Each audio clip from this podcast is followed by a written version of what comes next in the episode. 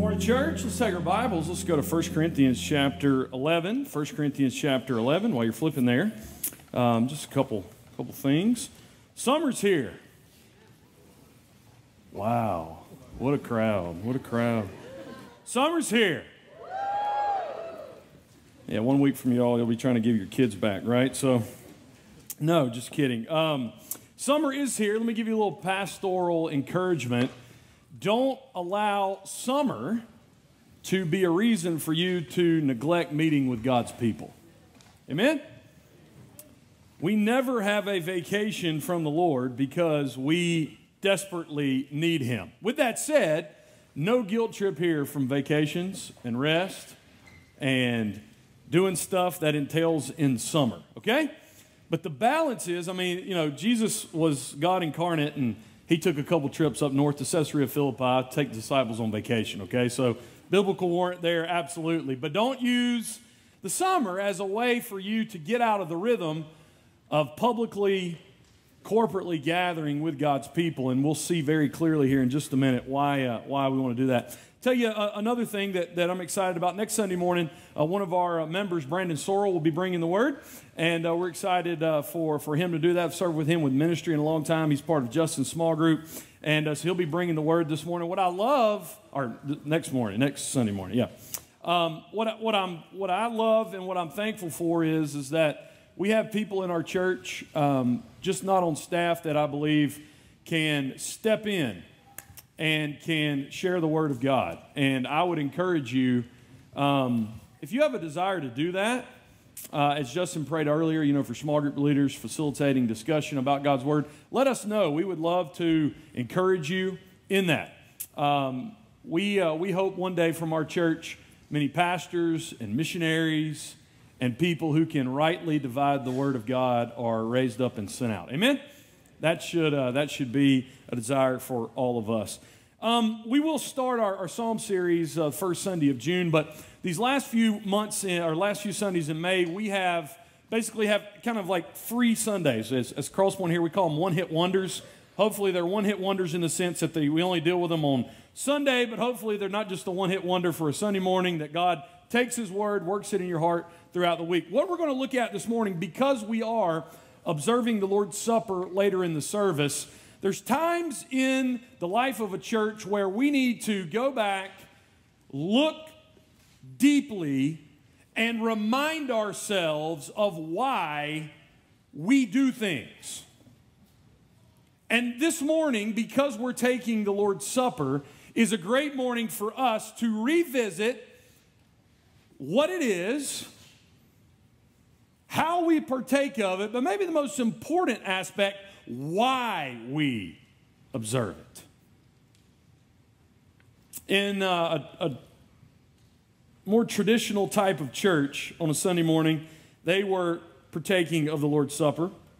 And uh, the way that their service was set up, thankful in the Bible that we have elements, you know, that we incorporate into the life of the, ser- uh, the life of worship service and, and the service order. The Bible never just prescribes like, eh. You know what I'm talking about? Like, thankful for that. God, God gives his people flexibility and freedom. I'm so thankful for that. In this church, their freedom and flexibility involved when they took the Lord's Supper, they took it immediately following the message, and then they took the offering towards the end of the service. Um, and so there was a, a, little boy in the room, six or seven years old. He was sitting there with his grandmother. Uh, in, in that church, they passed uh, the, the elements around the the wafers, the crackers, and the bread, and then the cup. And so it came by him, and because he had he had not publicly professed Christ and had not been baptized. You know, he's just still learning about this. And obviously, grandmother's praying for him to, to come to the Lord. It comes by and he reaches in and she says, uh, she says, baby, you, you can't partake of that yet. And so he had a little disgruntled, you know, disappointment look on his face and it went by. Well, later on, the offering plate came. And as soon as he got the offering plate, he threw it at his grandmother. He said, if they won't let me eat, I ain't paying. Misunderstanding with the Lord's Supper. But I'm afraid that possibly in some of us too, and across the church in general around the world, there is misunderstanding with the Lord's Supper.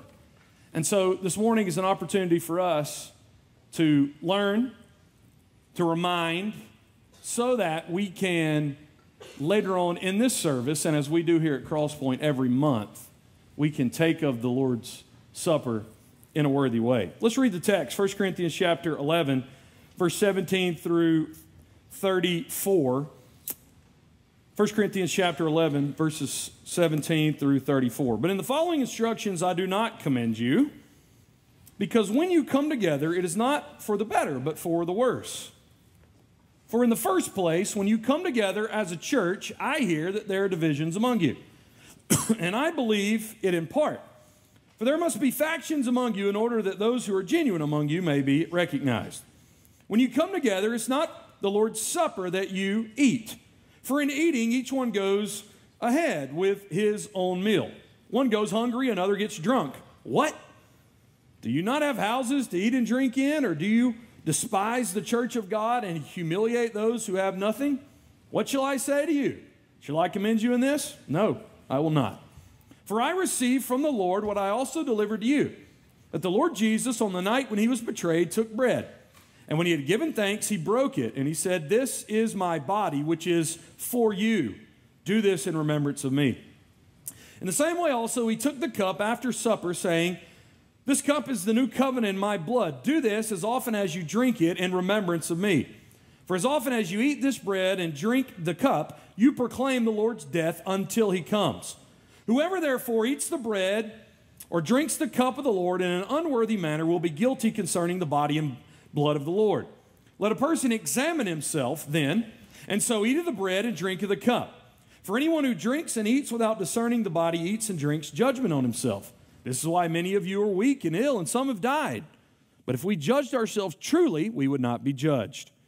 But when we are judged by the Lord, we are disciplined so that we may not be condemned along with the world. So then, my brothers, when you come together to eat, wait for one another. If anyone is hungry, let him eat at home so that when you come together, it will not be for judgment. About the other things, I will give directions when I come. Lord, we thank you for your word.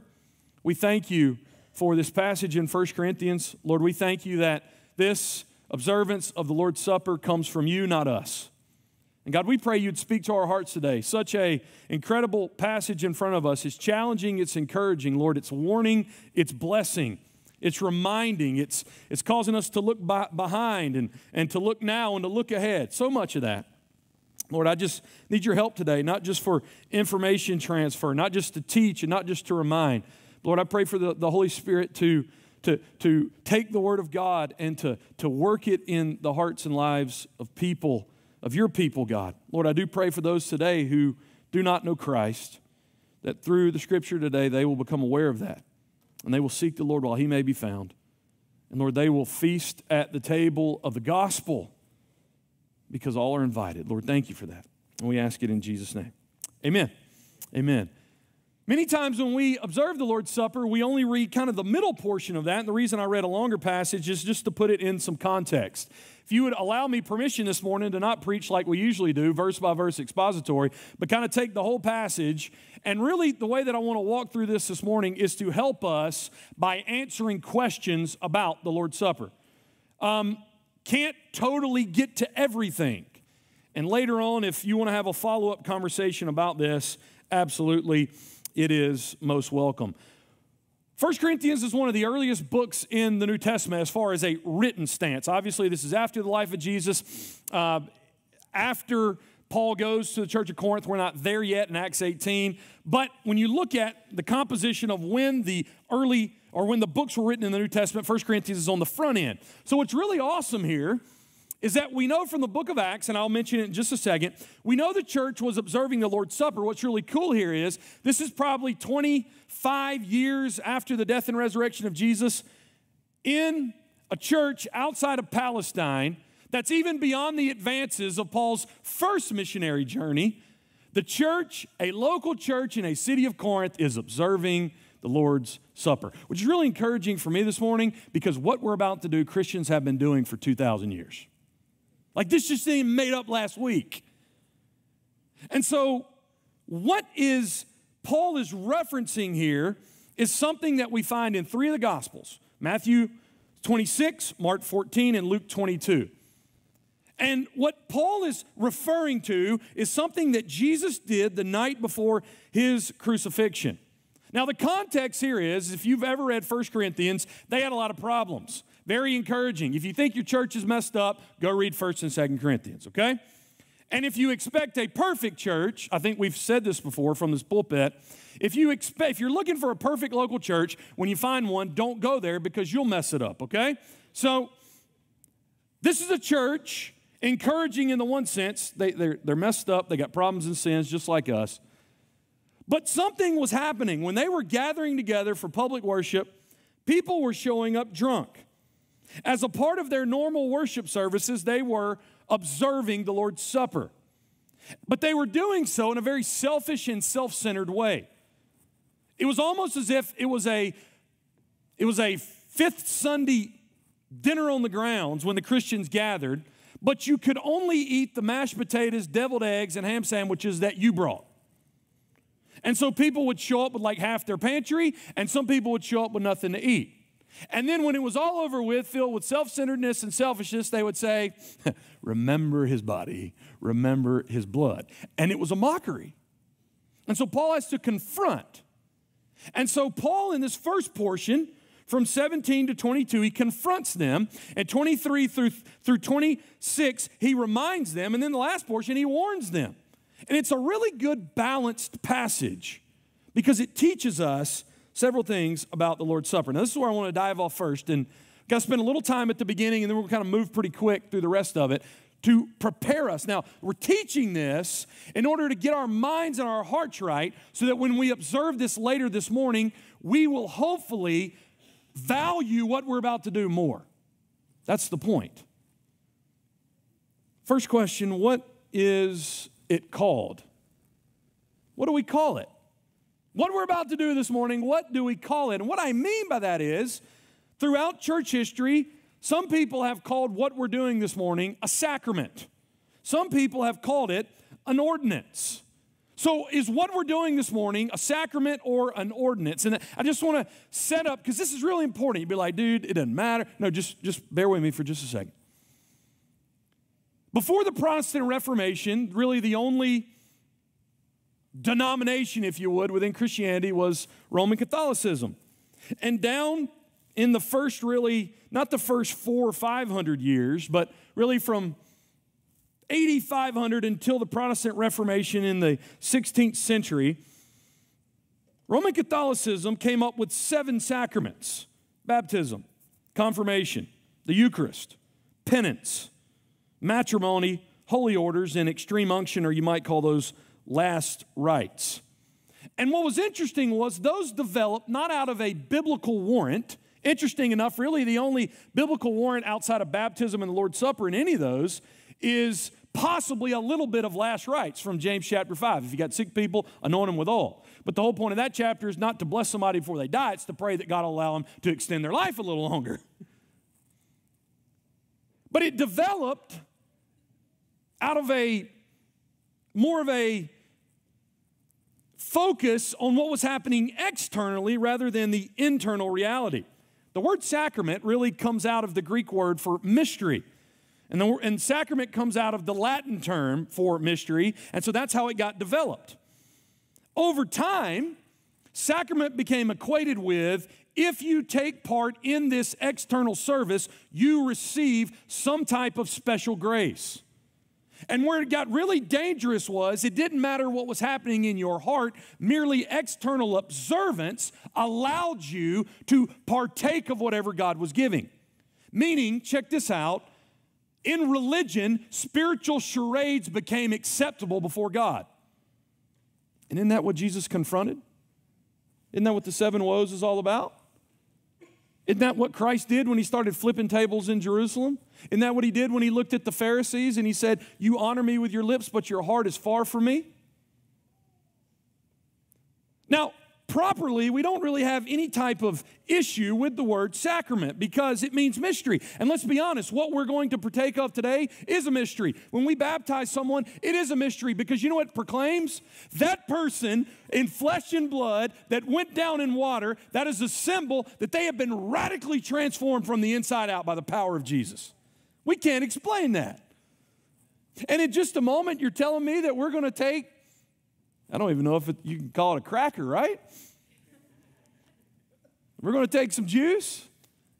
And somehow, that is to cause us to remember the greatest event in human history where God killed his son in our place for our sin that we may be right with him. It is a mystery. It is a mystery. After the Protestant Reformation, which I have no apology for, I'm so thankful that happened. Not thankful for everything that came about as a result of it, but praise God, people actually went back to the scriptures. And sola scriptura became the rule again, where the text, the Word of God, dictates to us who God is, what salvation is, how we're saved. But coming out of that, really, if you go back, you say, Christ really only told us to do two things. He told us to baptize those who come to faith in Christ, and He told us to partake of the Lord's Supper. And so what we find is, is that neither one of those convey any saving or continuing grace of their own. Just as if somebody doesn't get baptized to become a Christian, somebody gets baptized as a sign that they've become a Christian. Just as we partake of the Lord's Supper not to remain a Christian, we partake of the Lord's Supper to walk as a Christian. This is what Alistair Begg said, and I thought this was really good distinguishing between the reality and the external sign. The sign is secondary, outward, and visible. The reality is primary, inward, and invisible.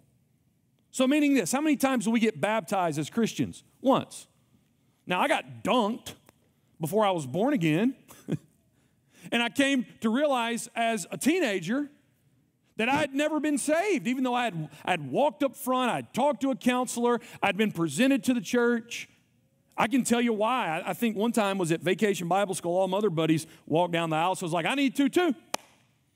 Another time I was like, I don't want to go to hell. I have no idea what repentance is, but please somebody hook me up with fire insurance. But a week before my 15th birthday, God convicted me, called me, showed me that I was in need of Christ. Through His grace, I repented and believed the gospel. I was born again. And guess what happened? A few days after that, I was baptized as a believer. I was already a Christian. I was already born again when I was baptized, but that was the initial one time sign, symbol, proclamation of something that had already happened. Does it make sense? The sign is different from the reality. That's visible, that's external, but it's secondary. It's important. It's not fifth area, it's not tenth area, whatever the words are for that. It's, it's secondary. It's the same way with what we're doing this morning. Visibly, externally, we are proclaiming an inward, invisible, spiritual reality. And so I would offer to us the reason why many times in our church you will hear the word ordinance is for this very reason. We use ordinance to clarify that the Lord's Supper is a sign, it's a symbol. It does not confer grace from the mere observance of it. Does it make sense? Now, it's necessary, but just because I Ryan, we're still popping caps this morning, right? We're still peeling back the layer. We, we still got the, Justin, is that right? We, we got, we still got the COVID, COVID elements this morning, right? Try, we, Ryan hooks us up with those. We have an infinite supply of those. Hopefully, in the future, we'll move to more organic stuff, but we still got them, okay? This morning, as we open that, and as we take, and as we, nothing special in that. It's what it symbolizes that is of infinite worth. See the difference? This is why we prefer to use the word ordinance because we were to use, use the word sacrament, so much baggage is along with that that somebody says, I have to take that because there's something inherent in that that, that hooks me up or, or, or this is some mystical thing that happens. No. I'm afraid sometimes in some churches those things are expired, you know? Ours are in date called an ordinance. But what do we call it? Like the actual event, that we're partaking of this morning. It's interesting in the Bible, they'll all be on the screen for you. In Acts 2:42, Lord's Supper was called the breaking of bread. 1 Corinthians chapter 10 verse 16, Paul calls it the cup of blessing or the bread that we break. It's also called in 1 Corinthians 10 the table of the Lord. You may have heard that before as we come to the Lord's table this morning. this event of the church partaking of the Lord's Supper, it's called these things. Now, the three most common that you hear is in the Eucharist. You heard this event called the Eucharist, and that comes from the Greek word that means thanksgiving. When Jesus took the bread and the cup and he gave thanks. And Paul says that here in verse 24. And when he had given thanks, that's the Greek word for thanksgiving. Eucharisteo. And so Eucharist comes out of that. You've also heard it called communion comes from the Greek word meaning participation, a common union, a communion. And so you've heard it that way. But here in 1 Corinthians chapter 11 verse 20, Paul specifically calls the event the Lord's Supper. And as you'll see in just a minute, the Eucharist, the thanksgiving aspect is a big part of it, but it's just one part of it. The union and communion is a huge part of it, and yet it's just one part of it. And so it seems as best to refer to this event to what Paul calls it here the Lord's Supper. And you might could even argue that the Lord's table, but just because for, for common usage, I would refer to it as the Lord's Supper. So, what is it? Now that we know what to call it, what, what, what is it? What is the Lord's Supper? If you go to verse 23, for I received from the Lord what I also delivered to you. That the Lord Jesus, on the night when he was betrayed, took bread, and when he had given thanks, he broke it, and he said, This is my body, which is for you. Do this in remembrance of me. In the same way, also, he took the cup after supper, saying, This cup is the new covenant in my blood. Do this as often as you drink it in remembrance of me. The night before he was crucified, Passover week, Jesus sits down and has a meal with his disciples. Thought this was a good quote by N.T. Wright. When Jesus wanted to explain to his disciples what his death was all about, he didn't give them a theory, he gave them a meal. Christ institutes this ordinance. Another reason why we use the word ordinance is that it was ordained by Christ. Christ is the one that put it forward. Peter didn't come up with it. Hey, let's remember him. No, Jesus did this in a meal, and this is the recording. And what Paul has here is what we find in Matthew, Mark, and Luke. What I find interesting is these comments by Jesus that have become so common to us would have kind of knocked the disciples back a minute. What did Jesus say? This is my body, which is for you. Do this in remembrance of me. This cup is the new covenant my blood. Do this as often as you drink it in remembrance of me. This is in the middle of Passover Seder. Now, people think that the point at which Jesus says this was probably in the four cups that they drank in the Seder. It's probably during the third cup. And what would happen is the host would hold up a piece of bread and he would say, this is the bread of affliction that our ancestors ate in the land of Egypt. What he was doing was he was taking their minds back to the Passover, Exodus chapter 12. God's going to come through, he's going to kill all the firstborn. But what? If you kill a lamb and you put the blood on the doorpost and you get inside the house, check this out under the blood. You eat the lamb, you have the lamb inside of you. When judgment comes, you're saved. Why? Because you're under the blood and the lamb's inside of you. Praise God. Preach the gospel. Amen? There it is. And what the Jews were told to do, check this out. Every year they were to look back and celebrate. This is in their calendar every single year. Every spring they would look back and they would celebrate Passover. And they would praise God for his salvation. Now, this is what's crazy. The disciples are sitting there saying, All right, here he goes. We, we know the order, we know the Seder. He's going to hold up the bread, and this is the bread of affliction that our ancestors ate in the land of Egypt. Wrong, not this night. Christ holds up the bread and he goes, this bread's my body. It's the first time that had ever been said. It's the first time it had ever been said in relation to this meal that the Jews practice every single year, which tells us, write this down first, what is the Lord's Supper? It is Christ's reinterpretation of the Jewish Passover. Now, on the, on, on, the, on the surface, how arrogant is this that Jesus does this, right? I mean, this has been going on 1,200 years based off your date of the Exodus, 1,400 years. Every single year, the host being faithful to Deuteronomy 16.3. This is the bread of affliction that our fathers ate when they came out of the land of Egypt. Year after year, generation after generation. Why? Because Moses said to do this, God said to do this, and now this carpenter holds it up and says, No longer will you say that.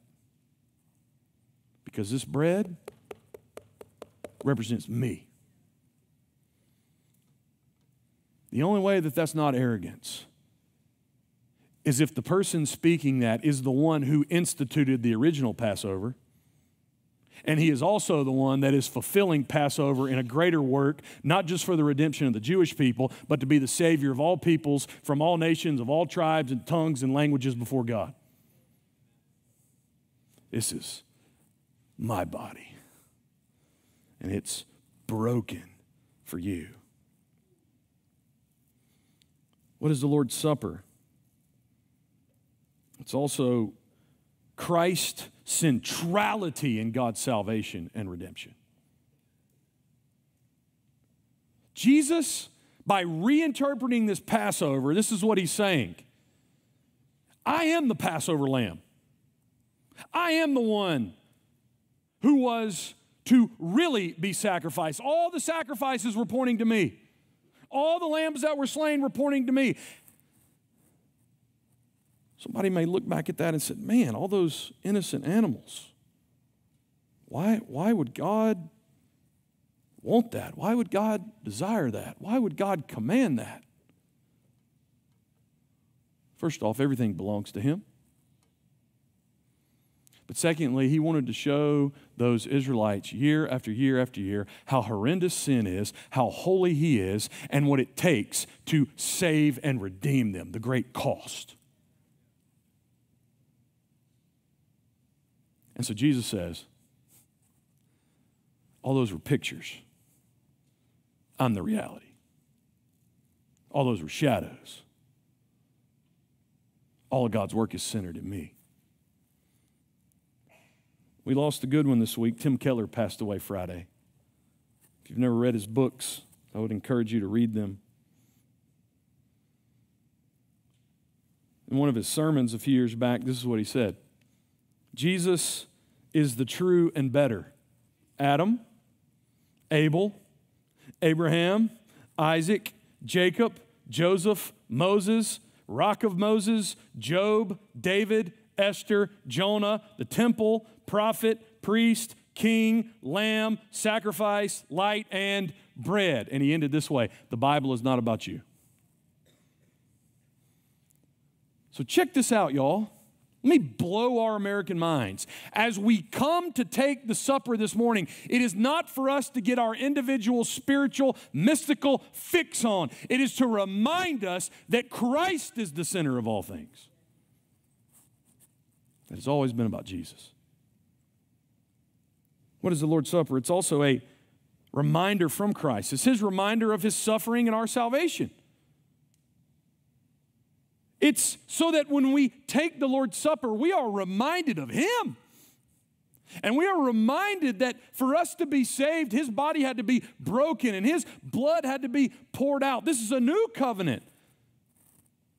As they would celebrate it, they would take from a jug the, the wine and the juice and they would pour it out. And it was a symbol of that, that crimson that dark that, that deep purple as it liquid flowed out. It was a picture that we would reflect back and we would see the wounds of our savior. Not just the physical wounds, not just inflicted from Roman guards, not just the cat of nine tails, not just nails in his hands and his feet, but Almighty God slaying his own son so that we might be saved. That we might be reminded. This is a gift from Christ, the Lord's Supper, but it's also a continual ordinance to remember and celebrate Christ. You see, It's a gift in the sense that we're told to always, always observe it. Always. The Lord Jesus said, as often as you eat this bread, as often as you drink this cup. And that begs the question well, how often should we do it? Freedom and flexibility. Amen. We should not do it so often that we forget the meaning of it because we go through the charades, but we should practice it often enough that we don't forget his passion, his sacrifice for us. And so we here have chosen to do it once a month, which I think actually caused us to do it more regularly. I think for many of you, it's brought great blessing for us to do it more regularly, and we, we thank God for that. But you see what Jesus is doing? He's saying, Listen, I'm giving you this so that very, very often in your life and in the life of the local church, it may always be brought to your remembrance who I am and what I've done for you and what you are before me. My body given for you. See, it's a balance here. Obviously, Jesus takes the priority, but if we despair and get down and feel like life's over, we should remember the last part of that for you. For you. And in faith this morning, as we take the Lord's Supper, we can say, Lord, I didn't deserve it, but praise God, it was for me. This is what the Lord's Supper is. Third question Why do we observe it? We hinted on that just a second ago. But I want to give you a few specific remarks here from the scripture. Why do we observe it? The first is obvious to obey Christ. he told us to.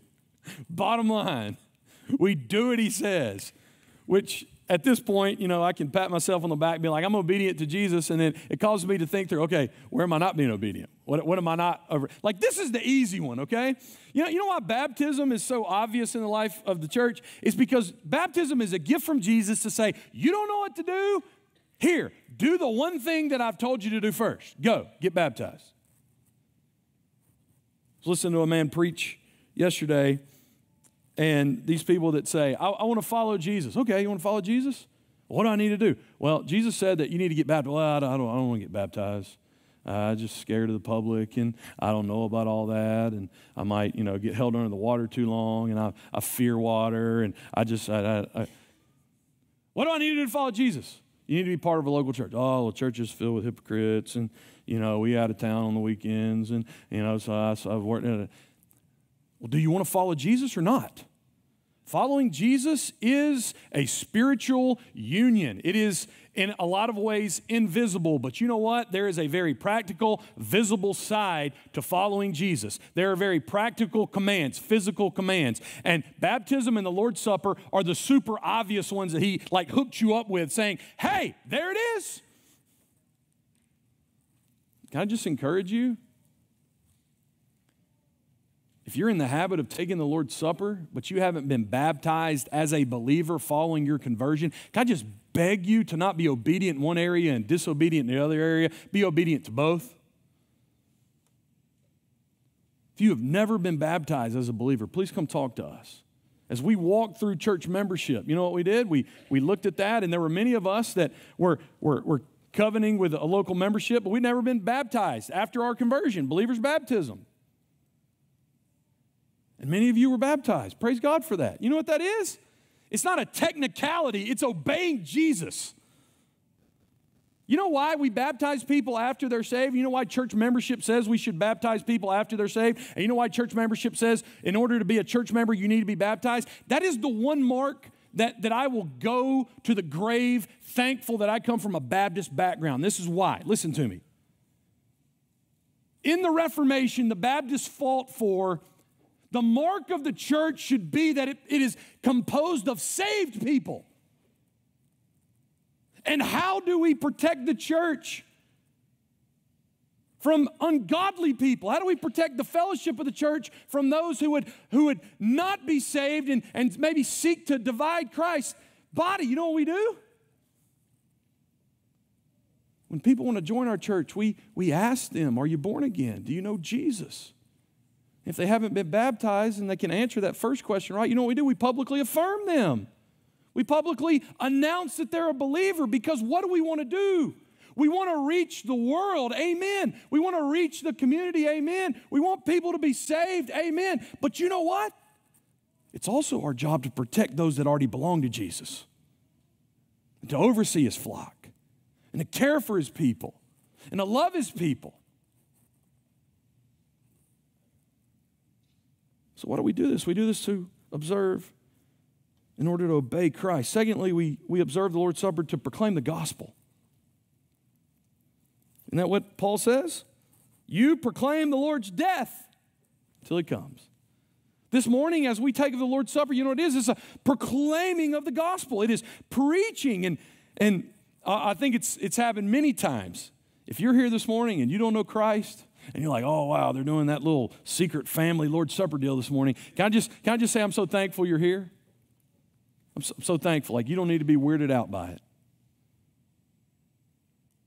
Because there's something very special when God's people together celebrate the only thing that unites them, the death and resurrection of the Son of God. And that one event makes them closer than even blood kin. It also affirms our unity.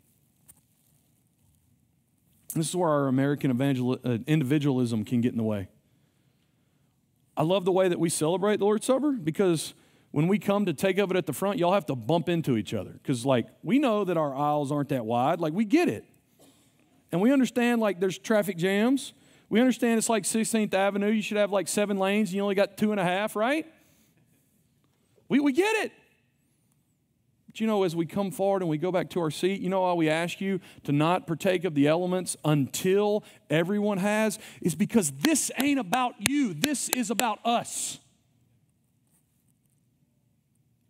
And what's amazing is the encouragement that comes. That when you see brothers or sisters take the supper together and you look around and be like, they're sinners just like me. They had a bad Thursday just like me. And you know what? We're all trusting in the same thing to get us through next Thursday, too. Not just next Thursday for all eternity, because we are in this together. If there's one thing that the American church needs to get over, it's ourself. We were saved not to fly solo. Why do we observe it? Fourth, to offer thanksgiving. Because with one accord, we look up and we say, Lord, why was I a guest? Why have I been invited? Oh, Lord, my sins were so great, but guess what? Your grace is greater still. God, thank you for saving me. Let me mention this in passing. Why do we observe to recognize Christ's presence? Now, I got to come back with like part three and four to really talk about it. Can I just tell you this? That this morning, this juice and this bread does not become the physical body of Christ. You know why? Because he's exalted, ascended at the right hand of the Father. We're not re sacrificing Jesus today. He has died once and for all for our sins. That's it. But this morning, you know what we can do sometimes to protect ourselves from that view? We can say, well, you know what? We're just going to kind of treat it like a, a funeral service for Jesus. We sing about him, we, we, uh, we, we think about him, but you know what? He's not. Can I just tell you this this morning? Christ is here through his Spirit. Christ is present with us. It's almost as if it's not a pastor or a deacon or a small group leader administering the supper. It is Christ administering the supper to his people through his people. Jesus is here with us this morning as we remember him. Why do we observe it? To strengthen our faith in the present. And to strengthen our hope for the future. As often as you drink this bread, eat this bread, and drink this cup, you proclaim the Lord's death until he comes. We take in faith, believing, not that there's something special that's going to happen to us when we do that, but it is a pointing our minds, our hearts, our wills on Christ and saying, Christ, once again afresh, I trust you. I, I look to you. And then to realize that because He's got us, He's never going to let go of us. So I hope this morning it'll strengthen your faith. A few more of these. Number four, who can take it? That's important, isn't it? who can take it? If you'll go back to verse 18, you'll hear Paul say, For in the first place, when you come together as the church. Then in verse 20, when you come together, there's five togethers in this passage. When you come together, when you come together, when, and, and it's important here is that the you is believers. So let me just say this the only people that can take the Lord's Supper are born again believers. Cue back to little Johnny or whatever his name was in the intro. The reason why grandma wouldn't let him take it was, you know what? This is something for believers. Well, yeah, no, listen to me. Shouldn't we just, you know, let them partake? No. Our children are in the in the sanctuary today. Our first through sixth grade are, are with us in worship today. You know why they're here? For those that are not in the faith yet, so they can watch the church celebrate the supper together. And although they're not to take of it yet, we pray that through seeing the church and through hearing the word, guess what? There will be a day that God calls them to Himself, God saves them. Let me just tell you this morning I love you, but it's only for believers. Let me make one more note here because Paul warns about eating or drinking in an unworthy manner. Those who take it should take in a worthy manner. What's that mean? What's that mean? Let me tell you what it doesn't mean. It doesn't mean that for five minutes you just start thinking about everything horrible you've ever done.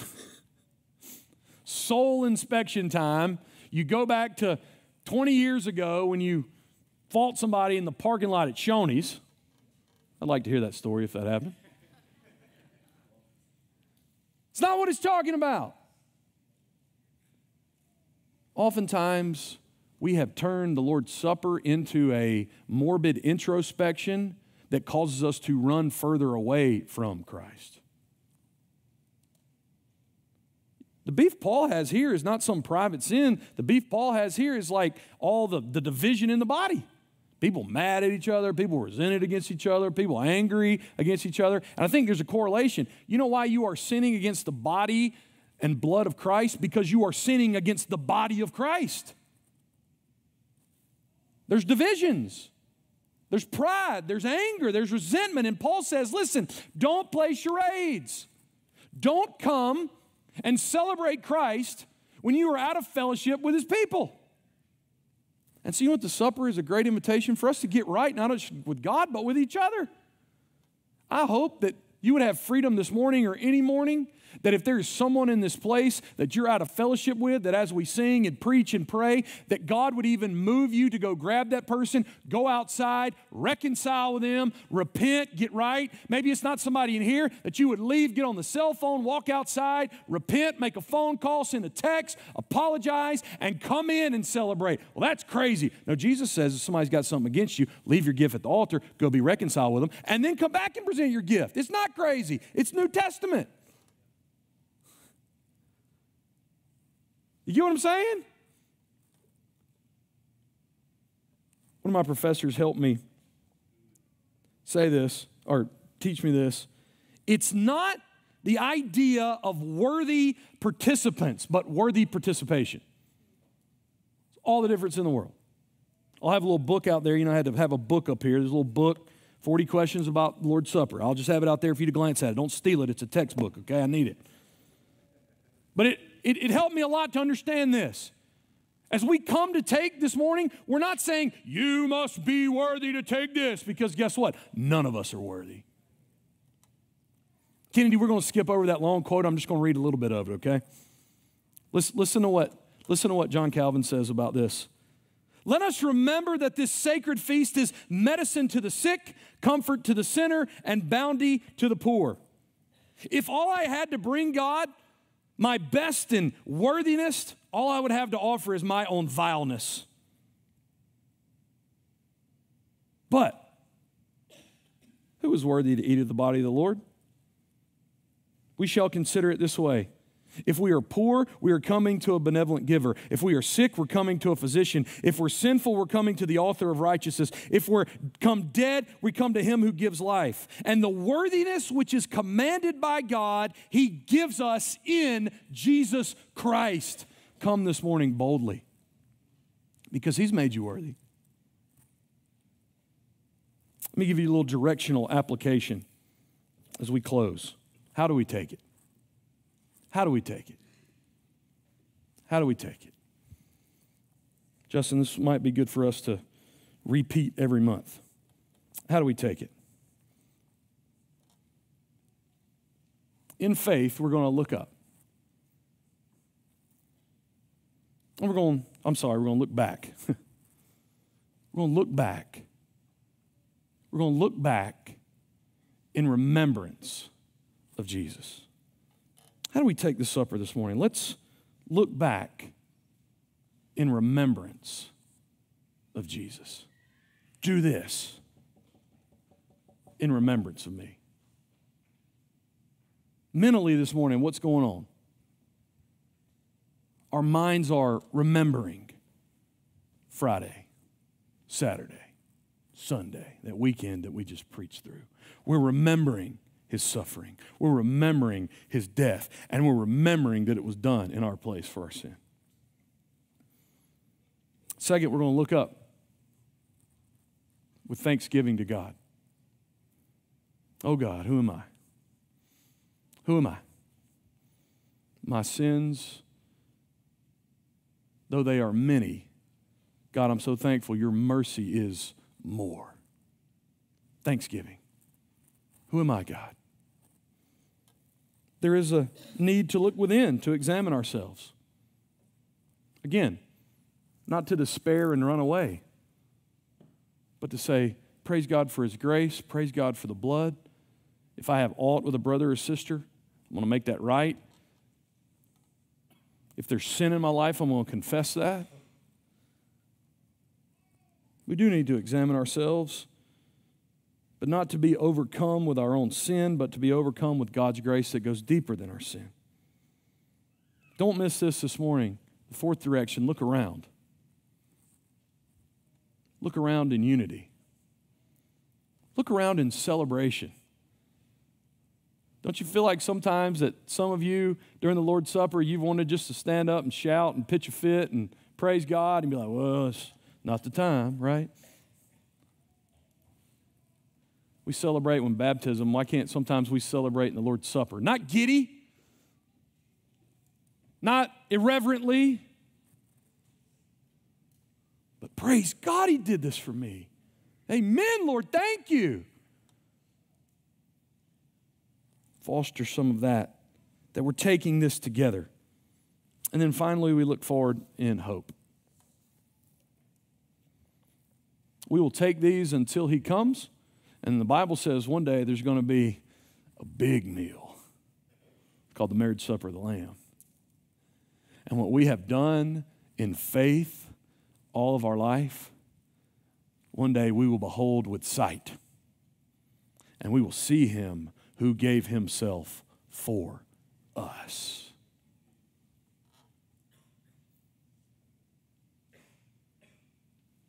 As we think through why we do it, how we do it, it's because it matters to God.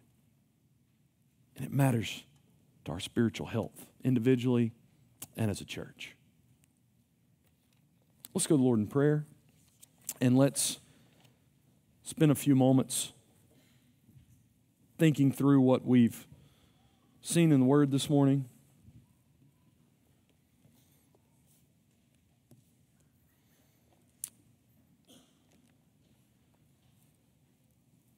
Perhaps in your heart, reflection, confession, even this morning, sins before you, his body was broken, his blood was shed. I would exhort you as a pastor. If there's still divisions or factions between you and a brother or sister, maybe Paul's taking the supper this morning and go make that right. Even as we take together, maybe you need to go grab somebody and take them out in the lobby and talk. Be, be bold in that, be obedient in that. It's okay. Let's sit before Him just for a moment, allow you to pray.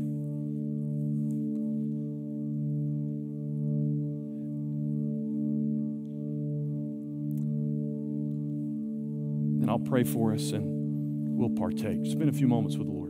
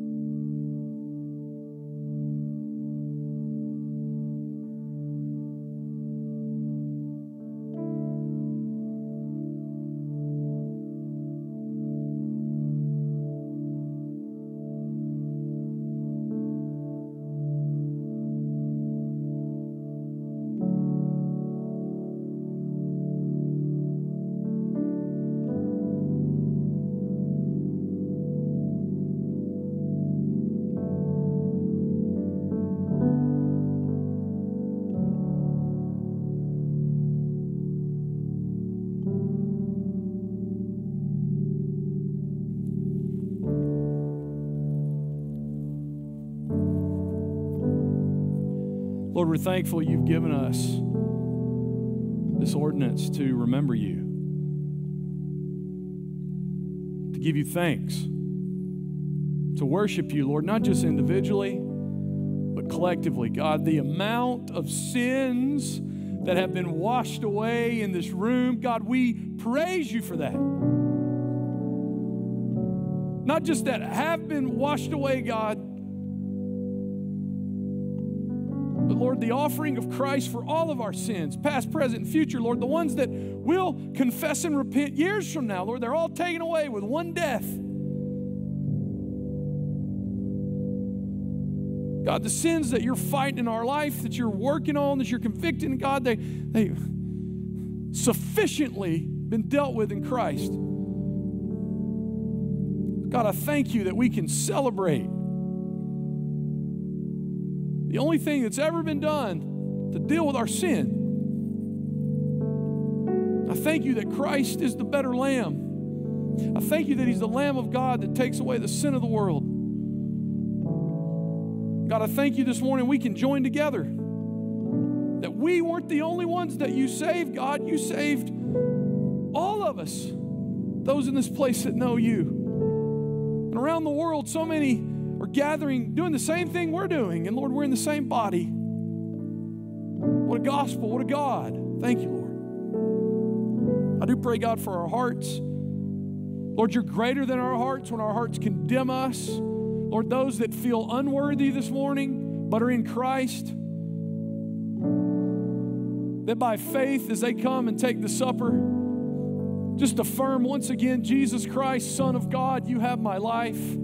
I remember you. I celebrate you. I trust you. God, strengthen their faith this morning. Nothing magical, nothing mystical, just the work of the Spirit. Supernatural, Lord. God, I pray for those that do need to confess and be right within the body, that, Lord, you would work in that, and Holy Spirit, you would bring that to their hearts and minds. Lord, I thank you that we can take of this in a worthy manner by grace. Thank you for your word. Thank you for the instruction from your word. God, thank you we're able to celebrate this together. We ask it in Jesus' name. Amen. I want to ask three of our small group leaders, Jeff Borgelt, Josh Nowell, Clay Taylor, if you guys would come up and we'll have three different areas for you to come take the Lord's Supper. And uh, they may, this morning, as you come, they may say something to you. This is Christ's body. This is Christ's blood. This is Christ's sacrifice for you. That's just a way to encourage you and affirm you that what He did, He did for you. Let's stand. If you come forward and when you get back to your seat, just take the elements, remain standing. Daniel will lead us in a song, and then we'll all take together.